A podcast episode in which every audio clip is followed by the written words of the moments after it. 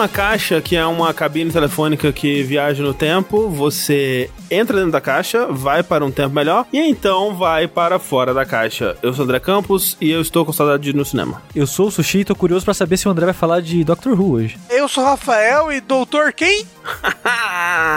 Esse daí é o Rafael Kina, nosso comediante de plantão aqui É verdade. no Fora da Caixa. Esse que é o podcast do Jogabilidade que fala de tudo que não são videogames. O Rafa tinha um adendo a fazer. E as mulheres, hein?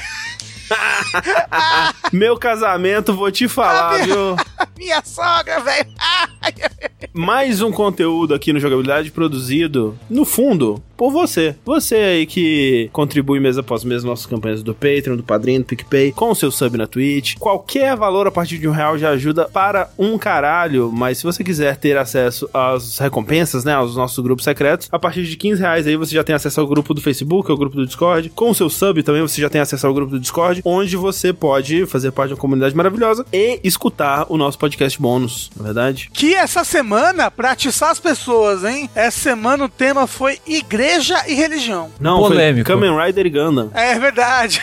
foi um tema polêmico. Será que foi polêmico? Acho que não. Mas foi legal. Foi muito, muito divertido. Ficou bem grande. Ficou maior que deveria. Isso porque estamos sem o Tengu aqui, então a gente só faz merda, só fala É merda. verdade, É. é. Não tem o Tengu pra policiar a gente. É, quando o pai não vê, É. as crianças só faz merda. Punhetaço na sala de estar. Que isso? Que isso, gente, o tema quase foi punhetaço. É verdade. Por favor, não votem pelo tema punhetaço. esse daqui não é o DLC Sigilo, esse aqui é o Fora da Caixa. Eu queria compartilhar com vocês uma coisa que eu tava... É porque assim, o YouTube é um site, né? Isso é verdade. Também é um aplicativo, olha só. Hoje em dia, quando você chama coisa de site, você já denuncia um pouco sua idade, né? Porque o Denuncia. jovem hoje em dia ele nem sabe o que é site. O jovem hoje em dia ele usa site pra pagar boleto da Netflix. Bole... O jovem paga boleto da Netflix, é isso. O objetivo do jovem é pagar um boleto. É. Mas o YouTube, né, ele funciona da seguinte forma: ele quer te empurrar em buracos, né? Ele quer que você caia num buraco e que você fique nesse buraco pelo máximo de tempo possível, onde você vai estar num loop infindável que consome a sua vida. Sabe o que eu descobri? Hum. Quando tá naquela barra de recomendações, ou está no iniciar, que tem a primeira barra também recomendações, se você colocar o, o mousezinho em cima da imagem, do thumbnail, tem as três bolinhas.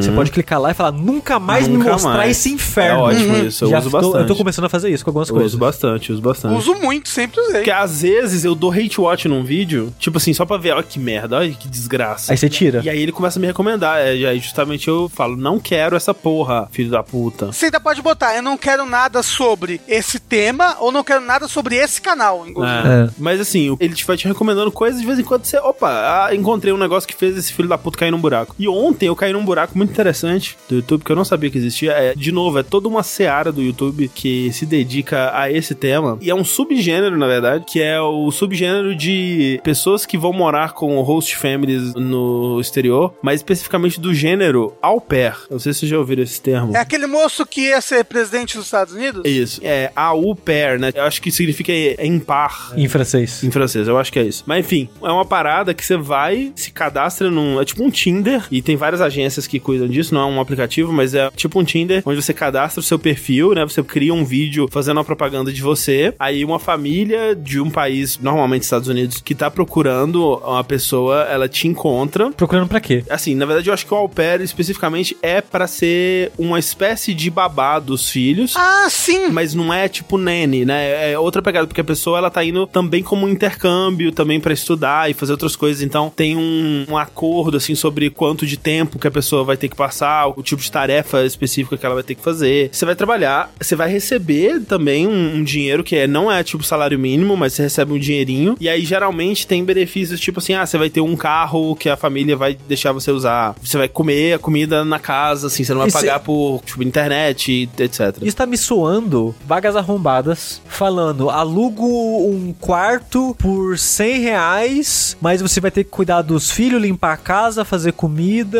É. qualquer coisa do tipo. Então, eu consigo ver, nossa, isso daí parece legal. E ao mesmo tempo consigo ver, caralho, isso tem um potencial É, de então. ser uma experiência terrível, um pesadelo na Terra. Mas então, é esse que é o lance, porque é, na teoria, Sushi, é menos que vagas arrombadas, porque assim, você só vai cuidar das crianças, né? E assim, como você vai estar morando na casa, talvez você ajude um pouco com algumas coisas ali e tal, né? Fazendo coisas que você faria morando na casa normalmente. Basicamente é isso, né? E aí você ainda recebe um dinheiro e você tá morando lá, e você tá tendo, né, a oportunidade de estudar nos Estados Unidos ou qualquer coisa que seja. Então as pessoas veem como, né, o, o pontapé inicial de um sonho de eventualmente morar nos Estados Unidos e tudo mais. Então é tipo uma grande oportunidade, etc. Na vida real, isso daí me parece tipo um escravo moderno, assim. É, é, É, total, é. total escravo moderno. Deixa eu é. importar o meu escravo hoje de que país, kkk? É tipo isso. E é isso, porque assim, todos os vídeos são histórias de terror das pessoas sendo exploradas e abusadas de todas as formas mais horríveis, assim, moralmente, verbalmente, fisicamente, sexualmente, e todos os tipos de coisas horríveis que você puder imaginar, assim. E tem canais disso? Canais, tipo, das pessoas que estão vivendo e, e elas vão contando o diário delas, de experiências, porque tem todo um sistema que, tipo assim, se você tá com a família, né, e aí a família não gostou de você, ou você tem algum motivo pra não gostar da família, tem um agente que conversa com, com você e vê as suas reclamações e decide se é melhor você dar um rematch, que eles chamam, né, porque aí você tem que encontrar outra família. Mas aí você tem duas semanas pra encontrar outra família. E o problema é, se você tá há pouco tempo com a família e já deu rematch, outras famílias não vão mais querer você tanto assim, porque, ó, deve ter alguma coisa de errado com essa pessoa, talvez, hein? Então a pessoa ela tem duas semanas pra achar, ou então ela é deportada. Muitas vezes, se a agência não acha que é justificável o suficiente, a pessoa tá querendo dar rematch ou sair da parada, a pessoa tem que pagar, né? A agência não vai pagar a passagem de volta dela. E tem situações horríveis onde, tipo, tá claramente acontecendo uma coisa horrível aqui de abuso e, e absurdos e tal. E a agência tá do lado da família e não vai deixar a pessoa ir embora. Cara, é uma história escabrosa, assim, é absurdo, de, de ridículo, assim, o nível de coisas que acontecem. Das pessoas, obviamente, começarem a tratar a pessoa como uma empregada, né? Pagando muito menos do que eles pagariam por um- uma pessoa morando na casa e trabalhando 24 horas por dia. E a pessoa, ela fica meio que sem recurso, né? Porque ela tá num país que não é o dela. Muitas vezes a pessoa, ela tá começando ainda a aprender inglês e tá nas mãos de pessoas muito mal intencionadas. Só que, assim, é curioso porque é todo uma- um lado que eu não conhecia, porque eles têm, tipo, dialeto próprio. Então, eles chamam, tipo, os pais da família de o rosto e a rosta, é, ou então de fofo e fofa. Eles chamam as crianças que eles vão cuidar de meus kids. O canal que você viu é de brasileiros especificamente? Especificamente brasileiro. E não é um canal. É vários, vários, vários. Dezenas de canais. Ah, porque você caiu num buraco, entendi. Exato, o YouTube foi me recomendando coisas parecidas, assim. E eu fiquei vendo as histórias e tal. E o mais engraçado de tudo é que todas as histórias que eu vi, até a mais absurda, eu fiquei chocado, assim. Eu não vou nem comentar o que que era, porque é uma parada absurda que aconteceu com a mulher. Todos ficaram ainda. Não, algumas voltaram, né? Porque até porque foram expulsas. Às vezes a família decidiu, tipo, a pessoa chegou. Tem uma história de que a pessoa chegou num dia, conversou com a mãe, a mãe não foi com a cara dela e falou: Não quero mais você aqui, vai embora. E, tipo, a pessoa não tinha o que fazer. Ela foi expulsa da casa. A mulher, ela aceitou pagar a multa que ela teria pra expulsar a pessoa da casa. E a pessoa não tinha onde ficar, cara. Não tinha como voltar pro Brasil. E não tinha, assim, ela, ela eventualmente teria como voltar pro Brasil, mas o atendimento com a agência dela era mó lento, então ela, tipo, sei lá, ficou sem teto durante uma semana, sabe? Caralho, puta que me pariu! E assim, o mais engraçado é que todas as pessoas falam: É, eu passei por isso, né? Mas é uma experiência muito válida. Eu recomendo pra todo mundo, porque, pô, você, né, mesmo sendo ruim, sendo bom, você aprende muita coisa, você cresce como ser humano, não é verdade? Caralho, é o empreendedorismo! É o empreendedorismo. Puta que pariu! Eu ficava pensando assim, não, essa pessoa não vai falar que recomenda. E no final, não, mas eu recomendo, é ótimo. Recomendo pra todo mundo, né? E eu, nossa, acho fantástico. É a vítima, ela tá usando a, negação ali, não, É. o que eu passei não foi um terrível caso de escravidão e abuso psicológico e tudo mais, não, foi uma experiência ótima, nossa, eu choro todos os dias de noite, tô pagando É. anos de terapia, mas não, foi ótimo. Não, literalmente, pessoas que desenvolveram, tipo, um PTSD, assim, sabe? Por causa de coisas que aconteceram e que estão, não, foi maravilhoso, começo da minha carreira. Não, mas é aquilo, eu acho que a pessoa, ela tem que mentir desse jeito pra ela mesma, pra ela não quebrar, pra ela não surtar, É. entendeu? Muito bizarro, cara. Eu tô muito assustado. Vamos, nós três, ser au pair nos Estados Unidos? Vamos. Opa, cuidar de criança, meu sonho. Nossa, que alegria. Oh, mas vamos se mudar. vamos fazer uma república de jogabilidade no exterior. Vamos sair desse país, eu não aguento mais, vamos, não. vamos pra Singapura. Vamos. Nova Zelândia. O que vocês acham, Nova Zelândia? Nova Zelândia, eu toparia. Singapura, se eu não me engano, é proibido ser gay lá, eu vou ser morto. Então, não vamos, né? De preferência, não vamos pra um lugar desse, não. É. Mas Nova Zelândia, Rafa, o problema é que tem muito bicho. Tudo bem. A gente já tá gravando o Diabo da Tasmânia e vai invadir a sala. É. Ah! Ah, Bob. Mas isso não é Austrália? É. Nova Zelândia também tem Ah, isso? Nova Zelândia é ali do lado. Na É verdade, ali do lado. Assim, é fora da Austrália, né? O diabo da Tasmânia não é nem Nova Zelândia, né? É Tasmânia. Tasmânia. Mas a Tasmânia não é na Austrália? Não, não, é, é na Oceania. A gente, quando começa a falar de geografia, fudeu. Não, não, não, não, pera aí, pelo menos isso eu sei, pelo amor de Deus. A Austrália é um país, Nova Zelândia é um país, Tasmânia é um país, porra. Mas são todas ilhas diferentes. São, Não, exato. sim, são diferentes. Mas às vezes é uma ilha que tá muito perto. Tá relativamente perto. Às vezes o diabo da Tasmânia sabe nadar muito bem.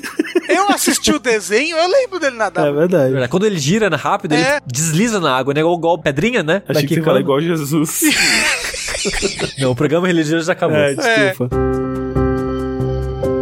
Falando em histórias reais, eu queria comentar sobre um documentário que eu assisti recentemente, que foi consequência de algo que a gente falou num vértice, que o Google viu a nossa vida e recomendou algo no YouTube. Eu, olha, é disso que a gente comentou. E eu mandei no grupo, e quando eu mandei pro grupo, já tava uma recomendação do trailer do documentário pra mim. Que eu nem Caralho. sabia que existia esse documentário. É, a nossa vida é regida por algoritmos, gente. Isso é verdade. Num vértice de notícias, recentemente a gente falou de um jogo que foi anunciado na Direct da Nintendo, que era um jogo de falcatrua de cartas. Ah. Da- de você roubar no joguinho, manipular o baralho e trapacear as pessoas. E eu comentei que isso tem um nome, né? Um termo em inglês, que é o card mechanic, que é a pessoa que é o mecânico ali da carta. Você manipula o baralho da maneira que você quiser. E o YouTube recomendou pra mim, coincidentemente, uns dias depois. Coincidentemente, claro. É, coincidente, claro. Um vídeo que era chamado isso, Card Mechanic. E eu vi um pedacinho do vídeo e eu falei, olha, é o que eu comentei pras pessoas. Como vocês não conheciam, eu mandei no nosso grupo. E eu comentei, ah, e o cara que é considerado o melhor disso hoje em dia é o Richard Turner, que por acaso ele é cego. Olha só. Uhum. E quando eu falei isso, voltei pro YouTube, tava lá, o trailer do documentário sobre a vida do Richard Turner, um documentário que eu não sabia que existia. E só pra dar um exemplo do que é um card mechanic, o que ele é capaz de fazer, eu vou falar um pouco do vídeo, né, que eu mandei pra eles, só pra vocês terem uma base do que que é isso, que é um cara que ele vai embaralhar o baralho, e você pensa, ele só tá embaralhando o baralho. E quando você baralha o baralho, tudo fica aleatório, né, gente? Não tem como a pessoa saber onde que estão as cartas, não tem como a pessoa controlar. E é isso que cara faz no vídeo, né? Ele abre todas as cartas, né? Ele faz tipo aquele leque assim na mesa com arroz pra cima, ele, aí você olha e você pensa, nossa, que, né, tá tudo aleatório. Aí ele fecha, ele faz uns três embaralhada, abre e tá tudo como se fosse da caixa, né? De, de ás a rei, todos os naipes separados. Aí ele junta, dá mais duas embaralhadas, abre e tá tipo todos as, os naipes pretos e os naipes vermelhos junto. Aí ele fecha, dá duas embaralhadas, tá tudo, sei lá, em outra ordem. Tipo, todos os reis, depois todos juntos. Bruxaria. Aí você pensa, como que esse filho da puta faz isso? Aí a parada é que é anos e anos e anos de treino, as pessoas decoram como embaralhar o baralho e aprendem técnicas de embaralhar, de embaralhar de maneira falsa, que você acha que tá embaralhando, mas na verdade não tá embaralhando, e várias coisas do tipo. E essas técnicas, às vezes são meses e anos pra pessoa dominar pra fazer de uma maneira que é imperceptível, até pra pessoas que sabem que você tá fazendo. Às vezes a pessoa só sabe o que você tá fazendo quando vê o resultado. Tipo, ah, eu sei que você fez, mas a pessoa é tão boa que você não viu ela fazendo. Tem uma parada que é o exemplo que mais é usado, né? Que é o Second Deal, que você dá a segunda carta do baralho, você não dá a carta do topo. E esse Richard Turner é assustador. Ele fazendo que a apresentação dele tem sempre uma apresentação padrão, que ele sempre vai dar isso como um exemplo de técnicas disso, né? De card mechanic. Que ele dá a segunda carta, ele vira pra você e fala: Ó, a carta aqui de cima é um 6 e fecha. Tampa ela de novo, né? E ele começa a dar as cartas viradas pra cima e nunca veio o 6. E ele mostrou pra você que o 6 estava em cima. Aí ele mostra a carta de cima e é o 6. E ele fala: Olha só, vou fazer com o 6 virado pra cima, hein? E ele começa a pegar as cartas de baixo e o 6 não vai. E na sua cabeça, seu cérebro não entende. Pra você, ele tá fazendo uma bruxaria ali. Às vezes é bruxaria mesmo. Eu acredito. É porque o seu cérebro ali, ele tá sendo enganado muito fortemente pelos gestos e a movimentação que ele tá fazendo. Tipo, não, ele só tá pegando a carta do topo. E ele faz em câmera lenta, ele faz devagarzinho, quase parando. E você não vê quando ele pega a carta de baixo. É assustador. Aí tem técnicas de pegar a carta do fundo do baralho, tem técnicas que é pegar do meio do baralho. E tem vários truques que envolvem isso, né? Que a pessoa ela posiciona o baralho de uma maneira que ela já sabe, tá daquele jeito, ela vai pegar a carta do meio, sabendo que ela tá do meio. Durante o documentário, você vê algumas apresentações da vida, né? Do Richard Turner. E tem uma que ele faz isso. Que ele, tipo, ele mostra que o Ice tá em cima do baralho, ou sei lá, que uma carta X tá em cima do baralho. Aí ele fala, vou pegar o Ice tal. Ele pega um Ice de um naipe. Aí ele, olha, aqui em cima ainda é o 6, hein? Aí ele pega um outro Ice. E nesse meio truque, ele tinha virado um Ice de um terceiro naipe pra cima, no meio do baralho. Aí ele abre o baralho, olha, o, Ice tá aqui ainda, né? Ele abre e fecha. Tá no meio, né? Tá no meio do baralho, né? Todo mundo tá no meio. Ele fecha o baralho e, ó, devagarzinho, hein? Vou pegar a carta do topo. Pega o Ice que ele acabou de mostrar que tava no meio do baralho. Então, tipo, umas paradas que é bizarra, assim. E isso é sempre com com manipulação do baralho, né? Ele não tava, por exemplo, escondendo o as na manga. Não, é sempre assim. com manipulação do baralho. Aham. E isso não é ele que inventou, ele só é uma pessoa que é muito boa nisso. E esse documentário que eu vou falar hoje é o Dealt, que é o- a palavra pra dar a carta em inglês. É sobre a vida dele e eu fui pro documentário já sabendo um pouco dele, que eu já vi, né, ele em vídeo do Penny Teller, vi em outros vídeos do YouTube, já tinha visto entrevista com ele também, porque quando você vê o cara apresentando e você sabe o histórico de vida dele, é muito impressionante, né? E o documentário eu pensei que ia ser um pouco sobre a carreira dele como esse card mechanic, ele fala que ele não é mágico, ele fala que ele não é ilusionista, ele fala que é um card mechanic. E eu pensei que ia ser um pouco sobre essa carreira dele e acaba que é um pouquinho sobre a carreira, mas é muito sobre a vida dele.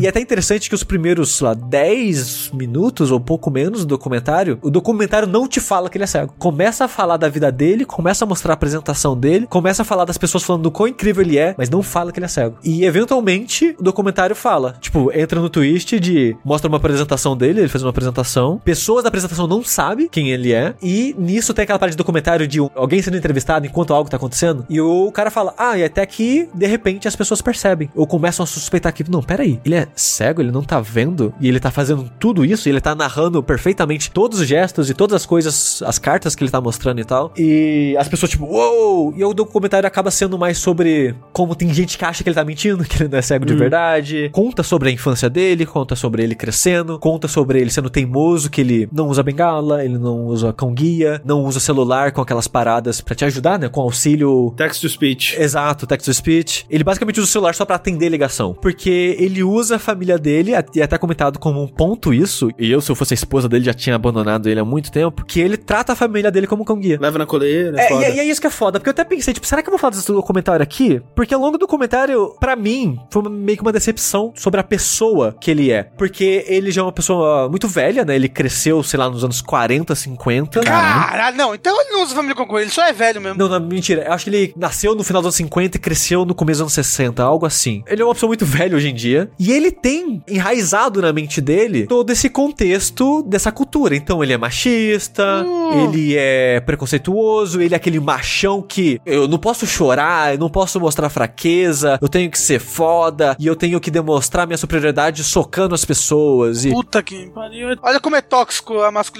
E tipo, aí eu treino arremesso de facas, eu caço e eu sou faixa preta em karatê, porque eu tenho que mostrar minha superioridade, entendeu? E eu vou fazer isso através de gestos físicos de bater nas pessoas e de caça, né? E coisas violentas, né? Através de violência. Essa masculinidade mais antiquada, né? Vem do tempo dele. Eu, eu vou dizer que, tipo, o cara cresceu nos anos 50, 60. Eu acho que todo mundo cresceu nos anos 50, 60, 99%. Infelizmente vai pensar dessa maneira. E quando você começa a ver isso refletido na vida dele, né? Porque o que aconteceu com ele foi quando ele era muito, muito novo, eu acho que menos de 10 anos, eu não lembro a idade exata, mas ele desenvolveu uma doença, que eu não lembro mais o nome, que não tem cura. Não sei se hoje em dia tem cura, mas na época os, os médicos falavam, tipo, eu não sei o que eu vou fazer. Tipo, é isso. E ele vai perder a visão cada vez mais ao longo do tempo, até eventualmente ficar cego. E o que aconteceu foi que ele perdeu a maior parte da visão dele, ele era legalmente cego e ele só tinha a visão e bem baixa do contorno do olho dele. É como se fosse um grande buraco negro na visão dele. Ele só tinha a visão periférica e ainda assim era baixa. Mas ele conseguia, na infância dele, ainda ver algumas coisas, interagir com algumas coisas, mas ainda com muita dificuldade, né? Só que ele não queria aceitar isso. Ele não queria, não, eu não sou cego. E até hoje ele fala, não, eu não sou cego, eu não gosto dessa palavra, eu não sou cego. Porque ele não quer aceitar a condição que ele tá, e mesmo ele tendo vivido 60, 70 anos assim. Tipo, ele não quis aprender braille, ele não aprendeu a usar bengala, ele não aprendeu a usar com guia, ele não aprendeu a usar coisas de acessibilidade na vida geral, assim, e ele dependia da família dele pra isso. E ver toda essa teimosia dele. Que raiva, já tô me, puto. Não, me dava muito raiva, sabe? Que, tipo, que foda tudo que ele aprendeu, tudo que ele conquistou, porque, né, tudo que ele fez já é difícil pra Sim, muitas sim. pessoas. Pra alguém que não tem a visão, ainda mais difícil, né? Porque muitas das coisas que ele fez, você diria que depende muito da visão, como você manipular o baralho, né? Você tem que olhar o baralho, saber quando ele tá. E ele conseguiu dominar isso. Ele era faixa preta e ele conseguiu faixa preta no karatê sem as pessoas terem dó dele. E tem vídeo e o pessoal descia o cacete nele. Só que era nessa época que ele ainda tinha visão periférica, então ele conseguia às vezes esquivar de um soco, um chute e contra-atacar e acabou que ele conseguiu a faixa preta na moral. Então é muito impressionante muitas coisas que ele conseguiu fazer, mas ele só fez essas coisas pela teimosia De birra, dele. né, de bi- Exato, de birra. Que tipo, ele escalou montanha, ele andava de moto, pilotando a moto. E Caralho, tipo. perigoso pra caralho isso aí. Não só pra ele, né? Esse é o que é o pior, né? Porque assim, Exato.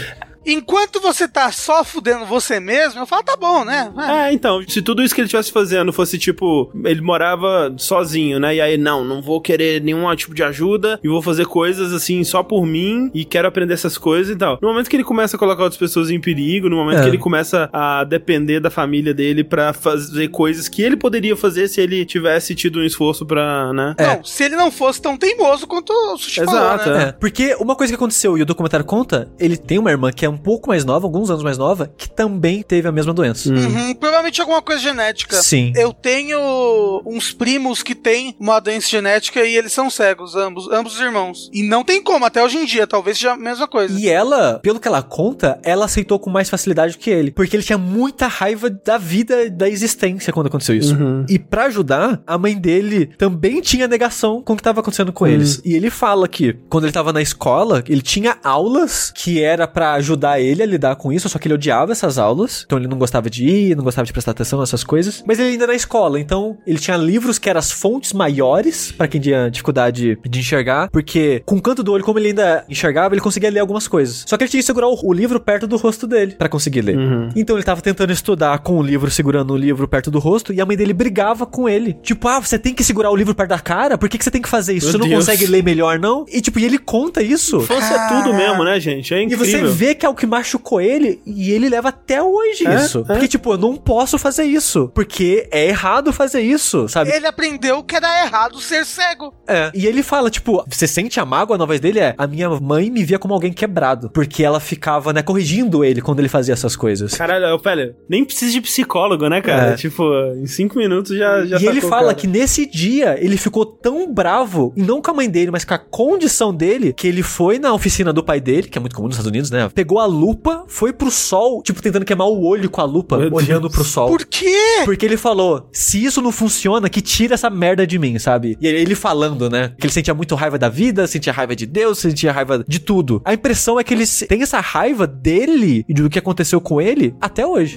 Porque ele não quis lidar com isso, ele sempre quis ignorar isso. Mas uma das coisas que ele fez pra controlar essa raiva e essa ânsia e esse ódio e todos esses sentimentos negativos que ele tinha era o baralho. Ele lembra que quando criança ele viu o filme do Maverick, filme de cowboy e tal, e o Maverick tinha essa parada que ele manipulava o baralho, ele roubava no, no poker e coisas do tipo. E quando criança ele achava isso muito legal. Tipo, olha que radical ele que tá fazendo, que incrível isso que ele tá fazendo e tal. E na aula que ele tinha na escola pra pessoas com deficiências visuais, uma professora gravou ela lendo um livro que era sobre manipulação de baralho. Eu não sei se ela já sabia disso, que ele gostava de baralho e coisas do tipo. Tinha esse gravador gigantão que era aquela fita, que era os dois rolão, que a fita ia passando e tal. E ela gravou e deu isso pra ele. E ouvia isso o dia inteiro, enquanto dormia, enquanto acordado, pra aprender as técnicas e começar a fazer. Até hoje, é muito louco isso. Toda vez que mostra ele, ele tá manipulando baralho. Ele tá embaralhando com uma mão, ele tá manipulando baralho, tirando carta. É como se fosse respirar pra ele. Ele tá 24 horas com o baralho na mão, mexendo baralho. Tem uma história que a esposa dele conta, que eles estavam transando, Meu Deus. e ela escutou o som de...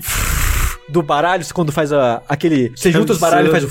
Sei. E ele lá embaralhando com uma mão. Caralho! Enquanto transava. Ele não parava. Tem uma história, eu não sei se é da esposa dele conta, um amigo dele conta, que ele tava dormindo com o baralho na mão. Antes dele abrir o olho, ele começou a embaralhar. E depois ele abriu o olho e levantou. É respirar pra ele mexer o baralho. Por isso ele é tão bom, porque ele, ele só faz isso. A mente dele não sai disso, porque é quase como um escapismo pra ele. É quase como a, o André ainda faz isso, eu fazer isso de eu não posso ficar sozinho com os meus pensamentos. Eu vou tomar banho, eu tô ouvindo podcast. Eu vou lavar Sim. louça, eu tô ouvindo podcast. Eu vou dormir, eu tô ouvindo podcast. Cada segundo que eu tô sozinho com a minha cabeça, eu vou ouvir podcast. Hoje em dia eu não faço mais isso, mas eu já fiz muito e eu sei que o André ainda faz isso. Assim, vamos parar, né, André? Não. André, não, bebê, o que, que eu faço pra você? Dá um baralho na mão dele. Isso, dá um baralho. É isso, André. me dá um baralho e uma lupa. É, todas essas técnicas que eu falei de card mechanic, tem, obviamente eu falei algumas, existe várias e várias e várias, dezenas, e muitas delas são difíceis. E tem pessoas no submundo do baralho e da trairagem, de cassino e coisas do tipo, jogos clandestinos, que são famosos por ser bom em uma coisa. Ele é bom em todas elas. Também, né? Porque exatamente por causa da obsessão que ele teve de treinar 16 horas que ele tá acordado no dia, manipulando no baralho. E desde a da juventude dele, ele treinava karatê. Ele malha todos os dias da vida dele. Ele faz exercício. Então ele, ele é meio bombadinho, assim, é um velho bombadinho. É claro, né? Ele quer bater nas pessoas pra assumir a masculinidade, ele tem que estar tá bombadinho. É. Se ele tá fazendo algum exercício que só usa uma mão, ele tá mexendo no baralho com a outra. Ele não para. Tipo, no comecinho do documentário, ele vai numa oftalmologista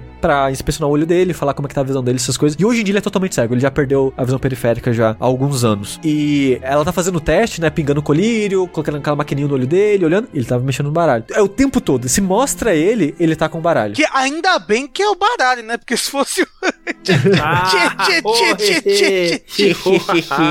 então, o documentário, eu fiquei meio triste porque não é muito sobre a carreira dele, fala um pouco, mas é muito mais sobre ele, sobre ele crescendo com essa doença, sobre como que foi pra família dele, pros amigos dele. E o documentário acompanha ele por, sei lá, um ano e meio, dois anos, assim, eu acho, a vida dele. E o filho dele, que eu achava que era mais velho, meio que era o produtor dele, assim, tipo, ia com ele pras apresentações, ajudava ele a preparar as coisas, lia os e-mails para ele, guiava ele pela rua, mas olha, ele é muito másculo. Não pode segurar na mão para levar, tipo, não pode apoiar ou até tipo no ombro assim. Como é que eles faziam? E porque ele não quer que as pessoas saibam que ele é cego na rua. Por isso que ele não gosta de bengala, essas coisas. Então, às vezes quando ele vai, sei lá, andar para passear com o filho dele, ele segura o cabo da bengala, tipo o arco da bengala, e eles seguram na horizontal com o filho segurando na ponta, para ter uma distância, porque não pode segurar na mão. Óbvio. Não pode guiar pelo braço. Uhum. E nesses detalhes eu fico com um pouquinho de raiva dele, sabe? Tipo, caralho. Sabe que ele tinha que fazer, Sushi? Ele tinha que ter uma carteira com a corrente e prende a corrente é, no cinto do é. filho. É. E quando a, mostra, né, a irmã dele e tal, e ela faz tudo sozinha. Tipo, ela, ela é dona de uma construtora, aparentemente é a maior construtora do estado que ela mora. Então, tipo, ela é uma pessoa muito bem sucedida e ela consegue lidar com tudo sozinho. Tipo, ela lê os e-mails, ela escreve e-mail, ela, ela uhum. faz tudo sozinha, né? Hoje em dia, felizmente, tecnologia ajuda em muitas coisas uhum. para isso, né? Tipo, ela tem um gão guia, ela consegue ir no shopping, ir no supermercado, fazer compra, voltar para casa, tudo sozinha. E ela não era sempre assim. Ela fala que ela era um pouco igual a ele, que ela tinha um pouco de vergonha, porque ela meio que. É a mesma mãe, né? Não, ela falou que puxou disso dele. Que tipo, ah, ele tinha vergonha escondida, então meio que tinha um pouco disso também. Mas ela fala que ela era mais de boa. Tipo, ela falava que tipo, ela fazia piada com os amigos dela e coisa do tipo, então ela não escondia das pessoas que existiam em volta dela. O filho dele só foi descobrir que ele era cego com 7 anos de idade. Meu Deus. Porque ele não falava pro filho, ele escondia isso do filho dele. E ela não era tanto assim. Mas ela tentava não usar, tipo, cão guia, bengala, esse tipo de coisa. Até que o marido dela sofreu um acidente de carro e ficou internado, tipo, sei lá, um mês. Hum. Mas ela ficou sozinha na casa e ela não conseguia fazer nada. Aí ela começou a fazer um curso para ensinar a lidar uhum. com essas coisas, né? E ela falou que foi a melhor coisa que ela fez na vida dela, porque ela agora se sente independente, que ela consegue fazer tudo que ela quer uhum. sozinha. E ela fala, tipo, que ela brigava com o irmão dela, que ela fala que ele tinha que aprender aquilo e ele não queria aprender aquilo. E o documentário chega um ponto que o filho vai embora, porque ele fez 18 anos e quer fazer faculdade. Conta até a história, né, que tipo, no começo, na infância,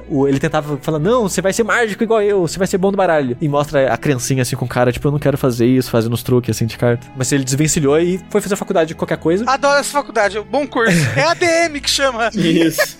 e a esposa, não sei como é que a esposa ainda vivia com ele. Ele tratava ela como um cachorro mesmo. Hum. Tipo, ele queria alguma coisa e ele não conseguia fazer sozinho, ele assoviava para chamar meu ela. Deus. Ah, meu Deus. Eu, se eu fosse ela, eu já tinha ido embora. E até, até achei que tem um plot twist no filme, porque ela tá falando, ela tá narrando isso, né? Que fala, não, que a gente teve que parar e conversar e analisar. E eu virei pra ela e falei, não, não dá. Ela fala que divorciou dele e o momento do documentário já estão divorciados, a gente não sabe. E ela fala, não, a gente só vai, tipo, superar isso junto. Ele pede ajuda pra irmã dele e a irmã dele começa a ensinar ele a. Aí ele começa a assoviar pra irmã dele. não, mostra ele aprendendo a usar o Kongi, ah, a irmã dele ensinando a escrever no teclado normal, através do celular, tipo, ligando no iPhone, liga o celular no iPhone. Então, tipo, ele, enfim, tá aprendendo a usar essas coisas. E ele tinha muita vergonha né, dessa história da vida dele, do passado dele, e mostra ele fazendo uma apresentação, ele usando os truques, as manipulações de baralho como um veículo para ele contar essa história da vida dele. Então, uma apresentação tipo de uma hora e meia, como se fosse uma peça de teatro, onde ele narra mais ou menos a vida dele, intercalando com truques de baralho como exemplos e coisas do tipo assim. Ele lidando mais com isso. Então, no final do documentário é, é sobre isso, sabe? Os últimos, sei lá, 20 minutos do documentário dele aceitando mais isso nele, dele aprendendo a lidar mais com isso. Isso com quantos anos de idade? 80? Nossa, acho que 60, 70 anos de idade, assim. É bem velho. A vida não acaba, viu, André? Só acaba quando termina. é, a vida só acaba quando termina. E um momento que eu achei bonito foi que ele começou a dar aula pra criança de manipulação de baralho. E uma das aulas tinha uma menina cega. E ele tava conversando com ela sobre lidando com isso e tal. E ela, mesma coisa que ele, tipo, ela tem visão periférica baixa, mas tem. Tipo, mostra ela, né, mexendo no baralho, ela vira uma carta e ela mostra pro canto do, do rosto, assim, que ela enxerga com o canto uhum. do olho, né? E depois mostra eles conversando assim. Ela perguntando: Ah, você sabe braille? Ele, ah, nunca não quis aprender braille. Ele não quis falar para ela, mas a gente tem todo o contexto do documentário, né? Dele não gostar de de ser cego, esse tipo de coisa, que querer esconder. Aí ele fala: Ah, quando eu vi uma Bíblia de Braille, tinha dois metros de altura. Eu falei: Foda-se, não vou aprender isso não. É lá, é incômodo. Realmente tem umas coisas que são meio chata, mas é muito prático, né? É muito bom em muitos momentos. Ele é ser uma pessoa muito mais esperta que eu. Eu não fui esperto o suficiente para aprender. E conversando com ela, assim, tendo esse clash de coisas, assim, ele vendo que ela tá certa, dela querer aprender as coisas e querer aprender a se virar sozinha, esse tipo de Uhum. coisa. Não ser teimoso de não lidar com a situação, sabe? É, eu até peço desculpa se eu só tô sendo indelicado falando disso, que eu acho que a gente tem ouvintes que são. Pelo menos eu sei que ao longo dos anos a gente tinha ouvintes, não sei se ouve a gente ainda, mas eu só acho ruim essa teimosia dele de não aceitar a condição dele, sabe? De dele ser um peso pras pessoas em volta dele, porque É. ele não quer lidar com É, isso. tipo, é, é óbvio que a pessoa ela vai precisar de ajuda em algumas coisas muito específicas e tal. E todo mundo precisa de ajuda, É, gente. exato, Todo exato. mundo precisa. Mas é aquilo que dá raiva é que, por ser cabeça dura, ele põe um peso muito maior do que ele precisava nas outras pessoas. É. Então o documentário é basicamente isso. Tipo, eu fico triste que não falou muito da carreira dele, só falou mais dele, do passado dele, como ele é teimoso, e me irritou um pouco, sabe? Ver esse passado dele teimoso e um pouco preconceituoso dele. Mas, Xi, eu tenho uma dúvida, que eu achei Não. que você fosse tocar né, nesse aspecto e meu chute de como funciona. Porque, assim, as cartas não são em braille, e mesmo que fosse, ele não sabe ler Sim. braille, né?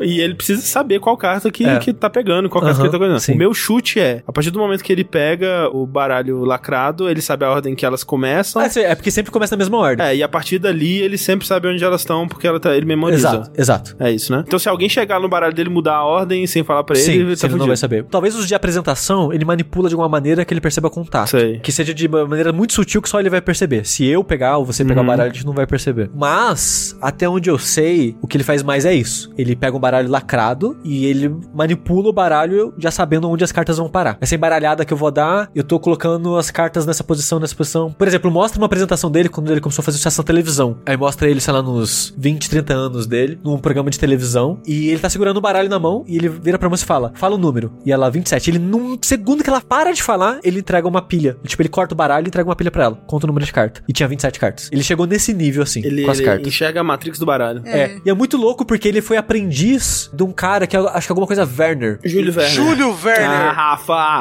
sai daqui. Que ele era considerado o pai dos maiores truques de baralho do mundo e um dos responsáveis por popularizar magia de cartas no mundo, assim. Que ele era mágico, tipo, no começo do século, assim. Ele cresceu, acho, no começo do século e foi mágico a vida inteira. E ele era contemporâneo do Houdini, e o Houdini tinha a parada que, ah, eu sou tão bom que se você me mostrar um truque de carta, da segunda vez que você fizer, eu já aprendi ele.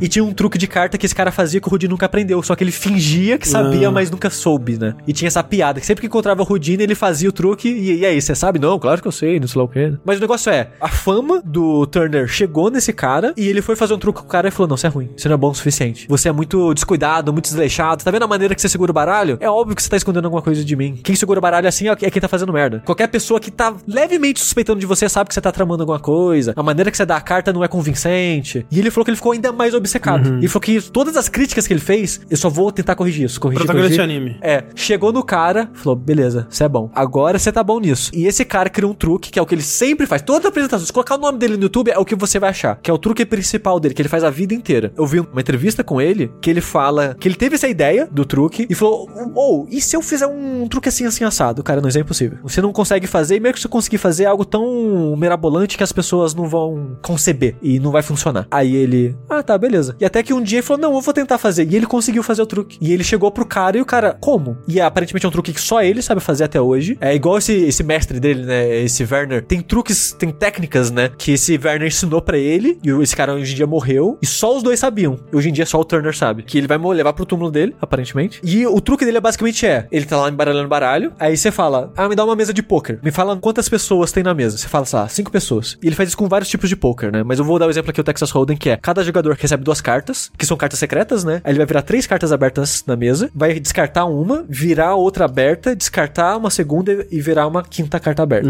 E o truque dele funciona com vários tipos de poker. Ele faz aquele poker de cowboy, que é tipo, é cinco cartas, né, pra todo mundo, todas as cartas secretas e você aposta com isso. Mas a parada dele é, ele vai dar a carta pra todos os jogadores e você, que tá, né, diz o número de jogadores e tal, ele vai te dar a melhor mão daquela rodada.